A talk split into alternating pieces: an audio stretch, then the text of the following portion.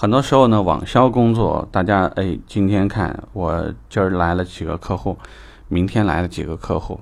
啊，有的时候呢，你会去注意你的线索数，啊，会看去有没有一个波峰波谷的习惯。比如说，你像在展厅啊，常规你能看到周一到周五一般品牌，周一到周五客流较少，周六周日一个大的一个波峰，然后到下周又开始趋于平缓。你的网络客户呢，肯定也会有一些波峰波谷，但是网络客户你会发现，尤其是线索数，其实和我们常规的这个波峰波谷呢，并不完全一致。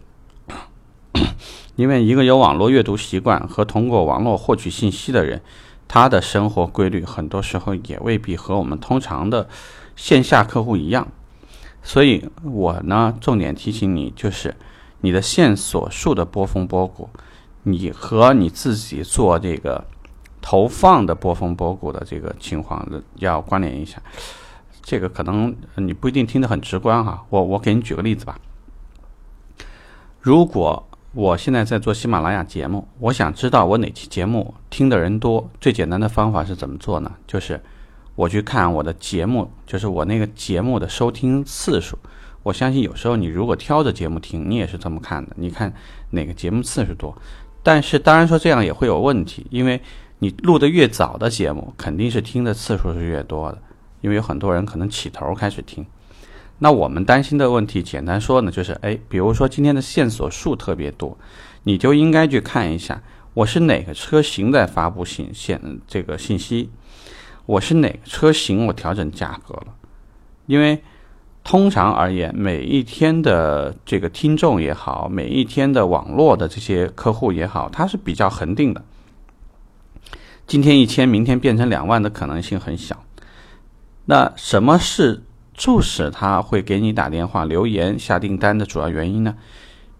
要么呢，就是你发布新的车型，哎，有人关注，关注量而且比较大，这一天的线索量就大了。有的呢是这你发布了某一个畅销车型，它还有一个什么年底聚会，所以它突然这个信息量就上来了。我们要分析这个东西最主要的原因是，你既然知道哪个可能是这些客户的兴奋点，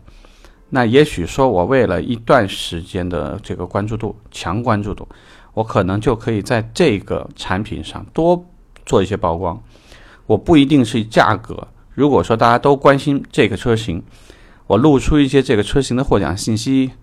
我多晒一下这个，多去网上呢传一些这个车型的一些评测，再配合一下这个车呢有一些什么样的改装方案，特别所谓叫受受到关注，这个都可以。你可以密切的关注你在投放这些信息的时候线索数量有没有变化。当然。呃，大家呢，这个信息获取的时候呢，也稍微找一找规律，因为你就像喜马拉雅听节目的人，我们现在来看呢，你就发现居然有百分之四十的客户都号称，就从我的这个数据中心来看，十一点钟到早上两点钟占了百分之三四十。虽然我我不知道这是不是真的，但是这至少也是一个规律。例如说，我如果想知道我明天可能我的整个收听次数是多少。那我的截取数就不能用什么晚上七点钟，因为七点钟之前占我全天比例可能只能达到百分之四十五或者百分之六十，你拿这个数来参考是没有依据的，或者它不客观。给你的意思也是一样，投放数据的时候呢，有意识的关注一下你在什么时间上呢是比较有一些代表性的，或者你偶尔去刷一刷，看看有没有数据变化。等你习惯，或者说你能能达到信息是最好。拿不到信息的时候，如果你发现某一个时间跨度的时候数据变化会特别大，也许可以用这个时间作为你的参考时时间。